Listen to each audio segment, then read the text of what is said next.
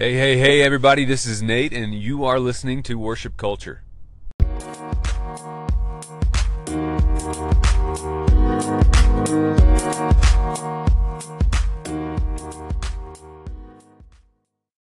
All right, thanks so much for listening today um, on the second podcast.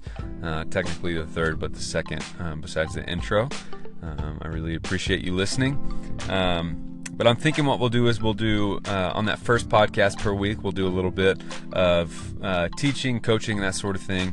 Um, and on this second podcast, uh, maybe we'll just talk a little bit about something that, that I'm learning um, today or that I've I've seen today or something like that. Um, so I want to talk a little bit about um, this other podcast that I was listening to. It's called Worship Together. Uh, I'd encourage you to go listen to that as well. If you go to worshiptogether.com, you can see right there it'll say that to listen to their podcasts, and you can click there but it is a uh, it's it's just a podcast where they do interviews with other worship leaders and other worship pastors.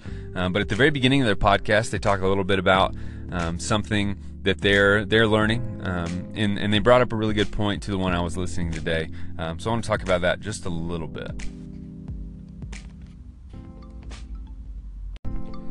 So, in this podcast that I was listening to, once again, it's called Worship Together, um, they were talking about uh, leadership on a Sunday morning as the worship leader. Um, what you do is you get up and you go straight into a song or something like that, or have a specific call to worship or some sort of that. So, one thing that they brought to light that I thought was really interesting is they talked about how do you gain somebody's um, trust, or um, they, they used a quote.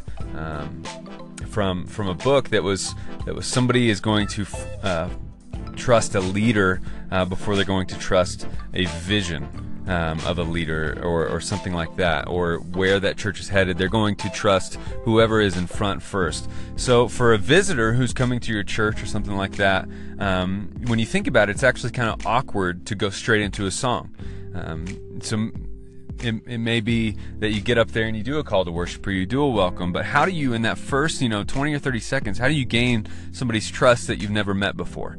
How do you gain somebody's trust that it's their first time ever in the church? Um, because going straight into a song and saying, "Hey, let's sing this with me. Let's all stand and sing." To somebody who's never done that before, it's really weird. It's really awkward for somebody to just come in. They sit down at a brand new place that they've never been before. They see brand new faces that they've never seen before, and then this guy or, or girl gets up on stage and says, "Hey, let's all stand and sing this song together."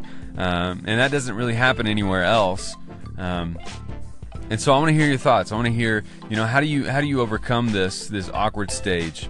Um, in in uh, in the in the service? Do you flip flop? Do you do the message at the beginning, um, and you let your your pastor kind of gain this trust, um, or do you do something very intentional at the beginning of a service to gain somebody's trust in order for them to follow your lead? Um, I don't know. I don't. I don't have an answer to it. I I uh, I just brainstorming. I would love to hear your thoughts, your opinions um, on that topic. Um, so yeah, you can you can either if you're listening on Anchor, I'd love for you to call in or, or respond in that way. Um, I would also, uh, if you're listening on on the podcast. Um, on Apple Podcasts or Google Play or something like that, feel free to email me. Uh, you can email me at nate at thelivingstone.church. Once again, that's nate at thelivingstone.church. And I'd love to answer those questions there as well. Um, but yeah, what are your thoughts? How do you gain somebody's trust in order for them to follow you if they've never met you before and they've seen you for literally 10 or 20 seconds before that first song starts? How do you gain somebody's trust for them to follow you? I'd love to hear what you have to say. Um, next, let's talk about just a, uh, a new song or, or, something like that that I am working on this week um, or that that uh, I've heard on the radio or something like that. I want to just talk a little bit about that.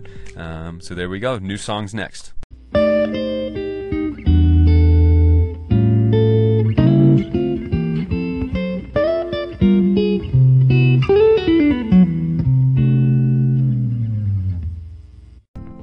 All right, so new song for the week that I am listening to is called Love Has a Name by Jesus Culture. Kim Walker Smith sings that song, and I'll give you just a little uh, preview of that song right now.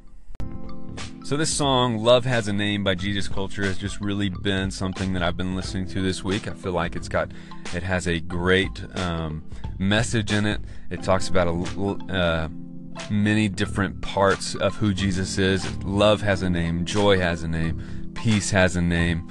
Um, it talks about you know how how Jesus is all these things to us. I, I think um, it may be a good church or a good song for your church to do. I know my church um, and my worship team um, that that I currently lead. We're looking into uh, maybe doing this song in the future. Um, but that that's that's a song for the week. Love has a name uh, by Jesus Culture. All right, and that will be the end of the podcast today. Once again, I'd love to hear your thoughts um, about what was mentioned earlier in the podcast. If you have anything to say about um, a, a song that you want me to listen to or anything like that as well, um, feel free to send that to me. You can email me at nate at thelivingstone.church, or if you're on Anchor, you can call in or send me a message there as well. Um, I'd love to answer any questions. We'll do one more podcast this week if there are any questions. Um, if not, then we'll just wait till next week to do that. Um, but thanks so much for listening um, to Worship Culture, and we'll see you next time.